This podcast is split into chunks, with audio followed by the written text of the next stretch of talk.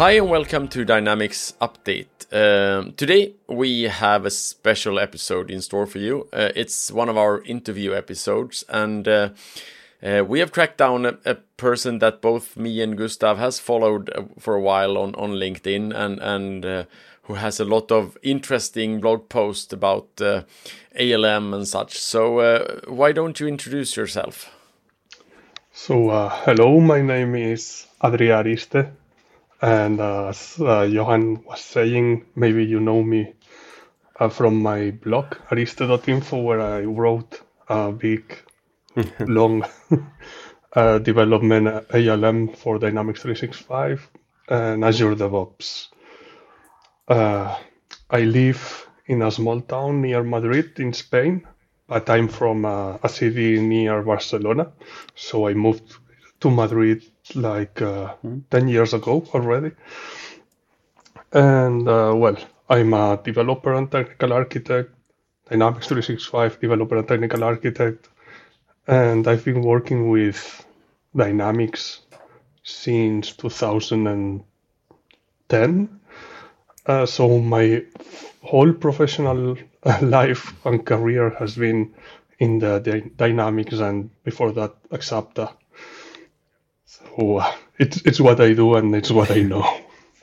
yeah, I can relate, and uh, that's you've also been part then of the, the transition from actually from Axapta and AX to Dynamics. It will be interesting to see when we get so old, all of us, when we work with people who've only experienced Dynamics 365. And there's a lot of those, of course, um, out there doing a great job. But it's always going to be like, yeah, I remember old Axapta or AX.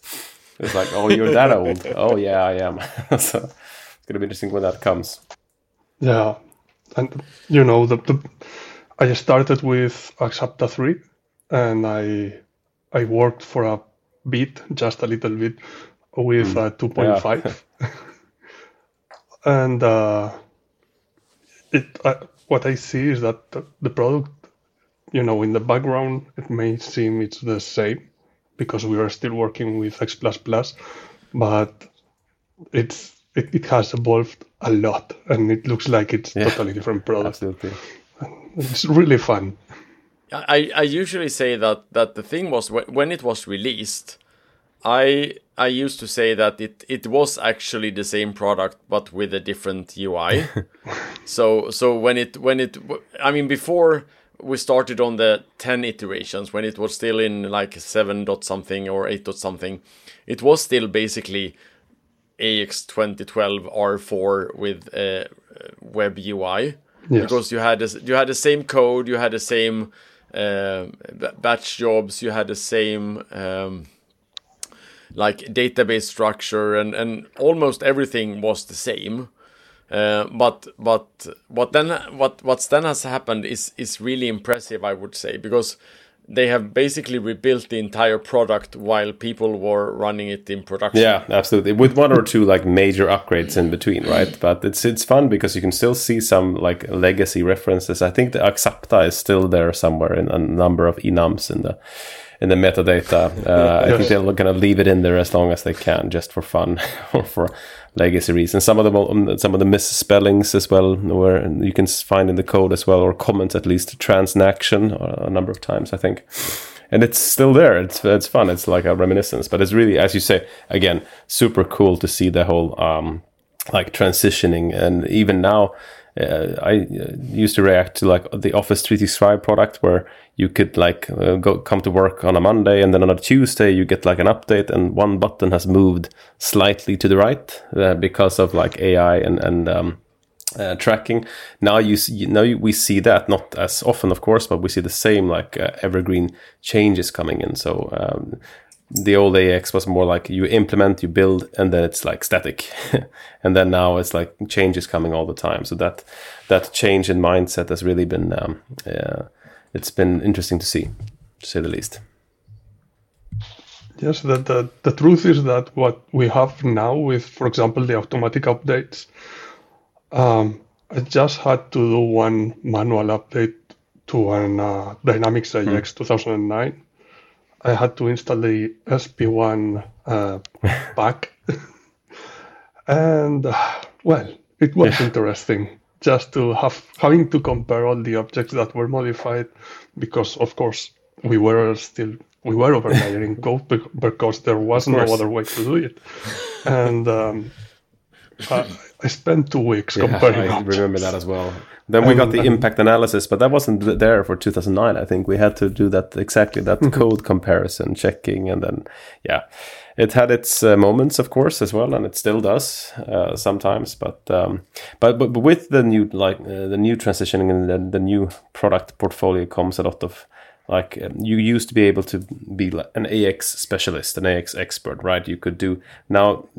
We have to know all um, know all about these other tools, and that's where I think one of the reasons of this podcast and the reasons I suspect with your with your blog, not say the least, uh, to kind of help out. So another new thing with this whole new um, uh, with 365 is the change in how much information and community information and how much like helpful articles is available. Because back in the day, there was not that much available to be honest. You you could Google and you could find some community community pages, but now we have docs. We have a lot of the good material. Um, covering all of these different areas. Um, and I think also the product team and, and, Microsoft themselves are much more available on a global scale to to um, to answer questions that pop up when you run into issues doing the, those comparisons uh, or analysis. So that's another different thing. You can actually, I think we discussed this in a previous podcast before that it, there can be too much information in the Yammer threads and teams and then the internal. There's like that's why I really like. Um, your blog because it kind of summarizes uh, a lot of areas, of course, but focusing on the ALM part, uh, which is not a small area at all. Um, and it's uh, a comment or uh, like a um, feedback is that it's really is written in a podcasty way. If you understand what I mean, it's it's not written like a boring scientific text. It's really it's you can mm-hmm. see that you wrote this uh, on a personal level. I especially love that you have one segment. I think it's called things I don't know or things it's uh, I don't remember what it is, but I, I love that like headline. And it, these are things that I don't know or that I can't understand or stuff that I should work on. And then you publish that as a blog post. I think that's because that's where a lot of people are. Right. this is an area I would like to know more about, but I'm not there yet. So it's a really good blog. Thanks. Yes, that, that, that, it's, it's what happens, you know. Um, I'm a very technical person, and uh, the thing I like about my job is that, but I think it, it, my job is helping other people solve their problems. So when I solve a problem, I solve theirs, and uh, sometimes I find things that I just don't know how, why this is working or why this isn't working or why are they using this code here and these kind of things are the things that make my job more fun yeah it's it's fun but also it's it's sort of frustrating because yes. i know during the seven years that i've been working with fno uh, that there's been a lot of time that if I, I've, I've been sitting like several hours but i'm fairly convinced that I could, if I find the correct person, they could in five minutes just tell me what yeah. was going on. The, the problem was that you need to solve things by doing detective work instead of, of, of understanding things. Yeah. Yes. Yeah, absolutely, and that was never more true than, than in the older installations as well. But it's, I mean, it's still there. It's sometimes it can move too fast. I mean, we uh, our podcast here is like trying to summarize um, coming changes, coming updates, etc. And every t- every time we do this, we kind of go through all the release documentation, and it's a lot, right? So it can be it can be uh, threatening, or it can be a lot of information to digest. So on the other hand, uh, now we have a lot of information coming, but um, you still need to invest time into actually doing that the detective work the test because mm-hmm. it's one thing understanding how the component works it's another thing understanding does it work in my installation it's a different thing specifically the features and and uh, the autom- now with the automation like part you can come a long way from a technical perspective. We are all three like technical nerds here or technical architects so you can automate a lot um, and like test automation as mm-hmm. well as another thing but uh, it's really important that some things cannot be automated um, specifically for erp because it's so complex scenarios right? You have to in the end do some stuff manually at least when it comes to testing and uh, like approval Yes, and um, we were talking about this uh, before mm-hmm. starting the recording. for example, um, uh, Gustav, you said um, that thing about source code and Dynamics AX, and um, the first time I saw a source control system being used with Dynamics AX was in uh, 2016. so, and it was an AX 2009. Yeah. You, you, you, know that for me, source control before that was something for .NET. Yeah, it was the, what was it called? It's a source safe, right? Yeah, uh, we th- that project used um, Morph. Yeah, uh, okay. Morph BC. Yeah, the Morph, the, into the built-in um, version control. Yeah. Yeah, and uh, I was like, why why aren't you using just comments in the code? Yeah. And exactly. And oh well, so somebody did this, and uh, we are we have been using it since we started yeah. the project. And so this shows that we, I guess, and I hope, we still have much more things in the future to learn and, and, and to change, because I, I always feel like uh, AX people are, or F&O people are from like a different planet than other software developers because we live inside our yeah. product and you know just having all the the, the dev or the ALM possibilities we have now was something that as, as you said before um, it was investigation work because um, when I first learned about F&O I had a training mm. two weeks training uh, from a guy, which was uh, very good. Uh, the training was great, but uh, when we asked uh, how we do create a package to deploy to production, well, you go to Visual Studio, create deployable package, and that's all. And that's and that's what we did for almost one year, until one day the deployable package didn't, didn't uh, wasn't created correctly because there were some missing the application suite model wasn't being included in the in the deployable package because it was a 7. Point, yeah. 7.0. It was before update 2. and uh, that's when I learned because um, Microsoft support uh, guy told me, you need a beef mm. machine. A what? Sorry. And that's what when I started investigating, and I think that that moment was when I started with ALM, and well, it's I, am happy that we have that now because um, in, in hindsight, I think that I, I could have lost a lot of work, a lot of times, and it never happened.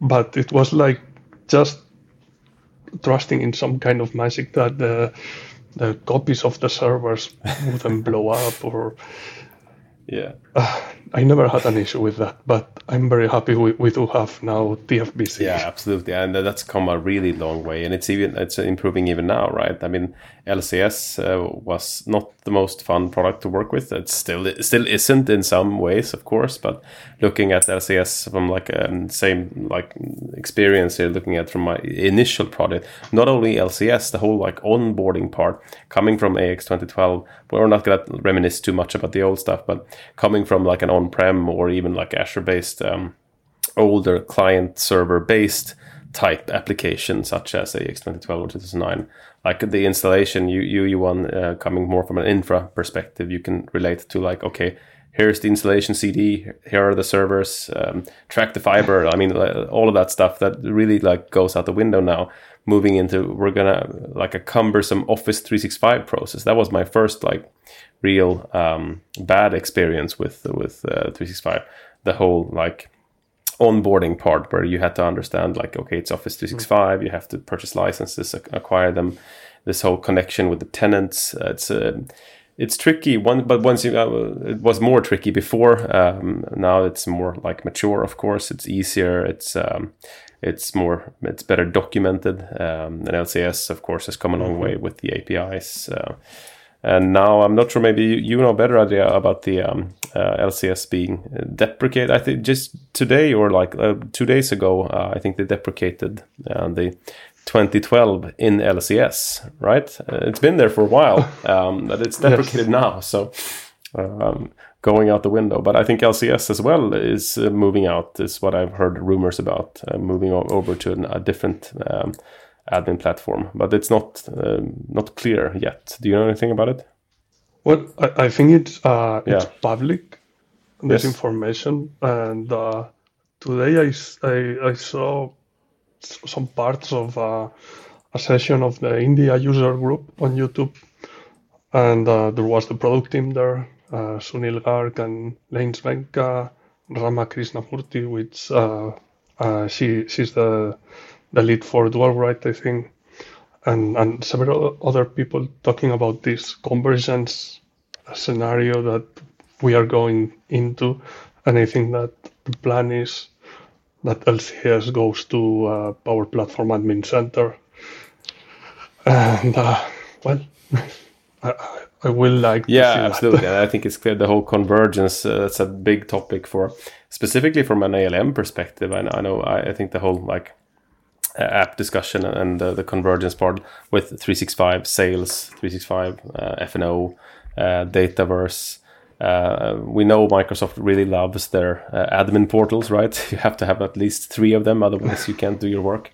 Um, so I understand that it makes sense to streamline, and I think specifically the Power Platform uh, or the Dynamics like 365 non FNO architecture makes total sense to use as that type of like admin tool. Um, you see it a lot. You see it in the inventory visibility app as well. The admin interface there is also Power App State. Everything is like powered by Dataverse, and then you have the API connectors back to um, to D365 FNO, um, and you have the low level replication out to Dataverse. So from an architecture selection perspective, it makes total sense. It's just um, I'm hoping that we don't have to like start start again with what we already have from an API and an automation perspective from an ALM. Uh, rather that we get everything that we have today in LCS, we get there as well, and hopefully some new stuff as well. But let's see. Yes. Yeah, and, and I, I also think that one of the things that has been a bit of a frustration is that I mean, you have you have the entire Azure stack, which which is which is a great um, great tool set with a lot of automation options and, and things. And what's been frustrating is that that you can't basically use any of it for for Dynamics. You had a special tool where you do special things and that you can't automate, and it's a bit it's a bit annoying, especially since I when I moved over to to work with FNO and, and AX was right when when um, PowerShell started to become mm. really really popular, and you started automating everything with PowerShell, and all of a sudden we can't almost do not do anything with with automation anymore. We have to do anything everything manual, which is a bit frustrating. But that's why I think that consolidating all of these portals into something hmm. smaller is is and, and easier and and better and that that's been more worked through is is a good thing I think. Yeah, but I mean you can do a lot in PowerShell now with you have the uh, the 365 FNO the hmm. tools right those are pretty cool. Um, but uh, yeah, absolutely. I think those guys have some work to do to rework it towards the new platform, uh, not to say the least. Uh, but uh, again, the less portals I have to use in my daily work, the happier I am. Of course, uh, that makes a lot of sense. Um, and the whole but i think it, it, goes to say that that's more in line with the, convergence and the dual write um, uh, scenario rather than just moving the portal over to a different uh, different area. I don't think that's the biggest concern. It's more uh, how do we get these apps to talk to each other? Dual write is one right? Um, and then from an ALM perspective, I, am not I'm not sure about the like the release cadence for um, I don't have that much experience working with the CRM side, more from an integration perspective, like making sure the data is pushed. Uh, but usually, like ERP, um, speaking to uh, the ERP people working, doing things differently, it's basically one of the reasons that we do things differently is that the, the systems are so business critical, right? It's ERP, it's enterprise level, it's hard. You can't really do those like a quick Friday releases and then oh it didn't work then we rolled back. That's not it's not doable, right? Because it's business critical. A lot of these systems are 24/7 operational uh, and it's really complex business scenarios in many cases.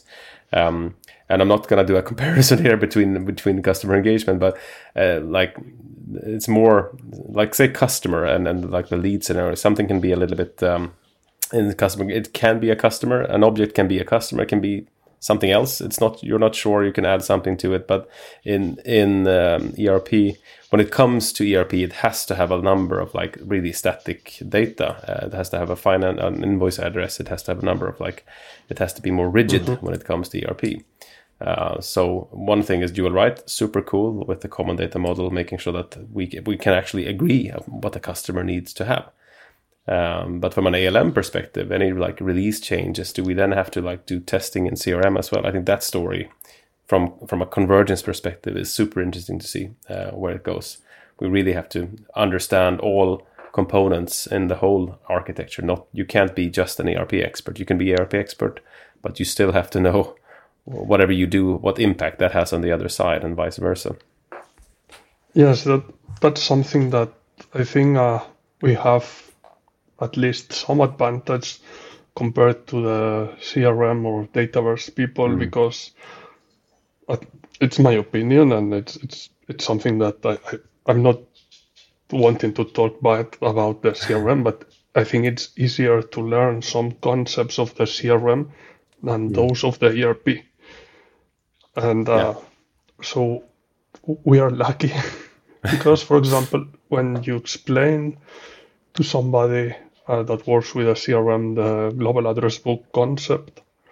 and uh, so it's sometimes they, they, okay, it's not a very complicated concept, but uh, because of the CRM has a different data model with yeah. accounts and, and, and so instead of customers and vendors. uh, so they, they need to understand that, yeah, you're going to create an account on the CRM, but this account might be a customer or a vendor on the ERP depending on the role of that exactly. party. And hopefully we have we, we are on the hard side. so it's, yeah, it's easier. yeah, exactly. And again, not not like saying that one is better than the other. It's just different. It's a different mm-hmm. data model, different, and it's more.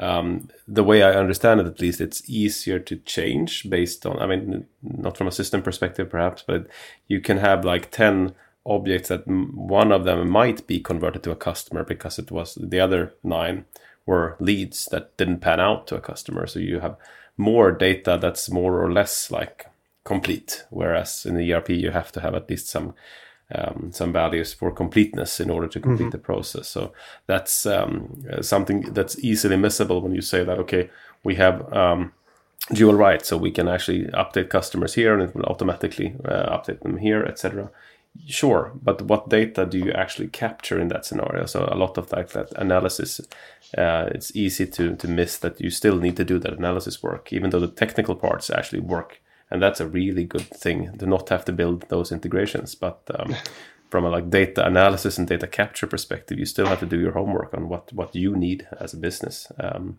so hopefully that the, the, like the app story here, the discussions that everyone had, we have, we have it, the F&O app over here, and we have the 365 uh, sales app over here, makes it sound so easy, but it's under the hood, it's really complicated as we as we know. And, and also, I think it will help to the uh, salespeople in the Dynamics space because um, I've seen this recently uh, when somebody bought a license or licenses for CRM, and then from the for their ERP, they were sometimes a bit confused on, but it's every, everything is Dynamics 365.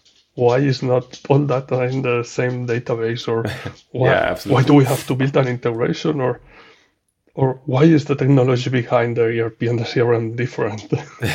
yeah, the, the thing was we, we actually discussed this uh, a couple of days ago. What what I think that people have heard when Microsoft have talked about it is that we have this Dynamics product. It's an ERP and a CRM, but I have never heard them actually speak about one product. I've only heard them speak about the suite of products.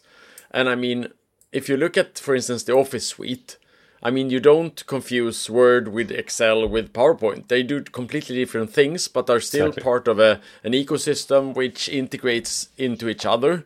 And I, I, I would say that this is the same thing. That Yeah.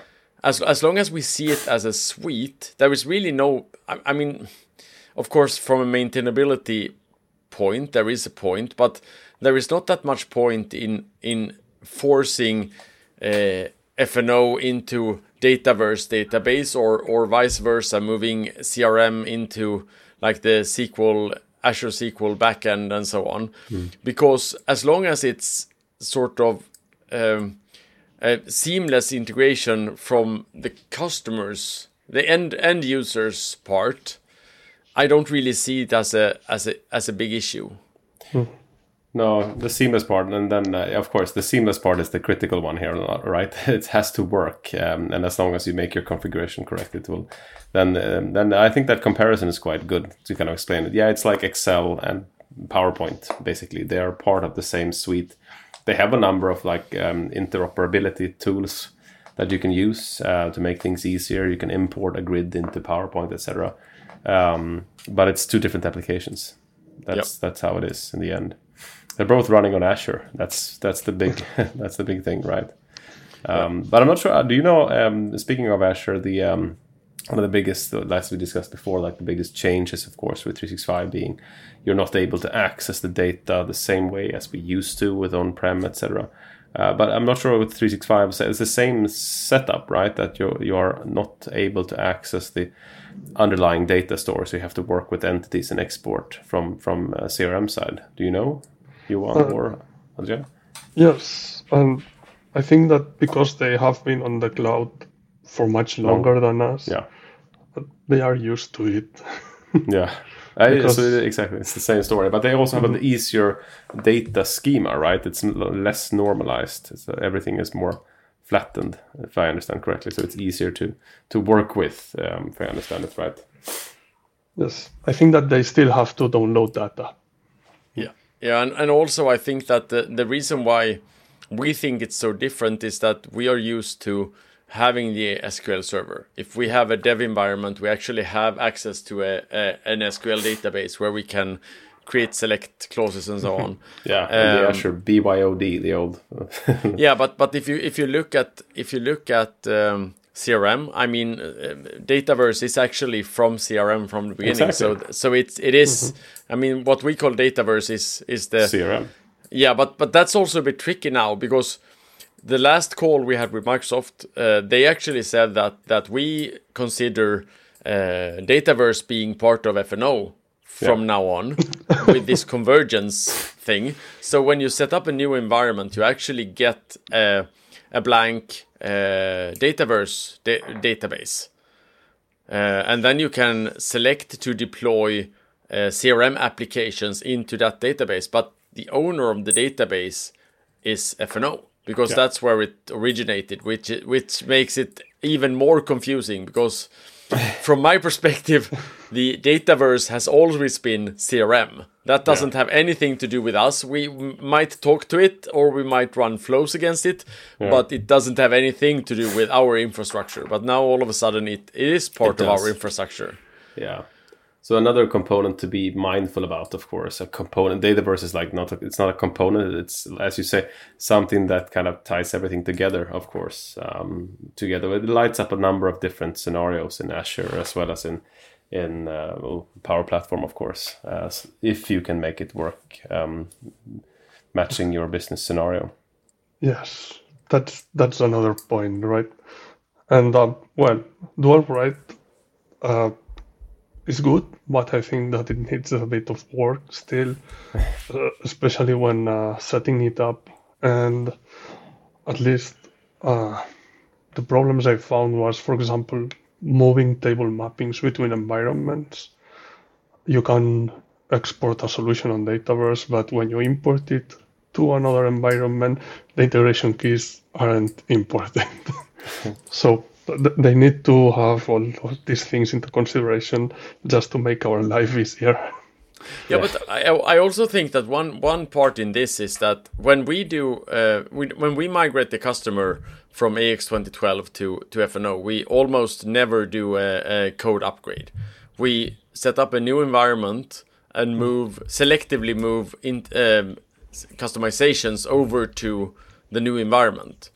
And I think the the thing is that we should probably do the same thing for CRM. That when we do an implementation of of ERP, we should probably prepare the customer that the CRM that that we set up for the new ERP is a new CRM, hmm. and that we that we that we do the same kind of move of customizations over to CRM as well. Because I I mean I I totally agree. It will be a.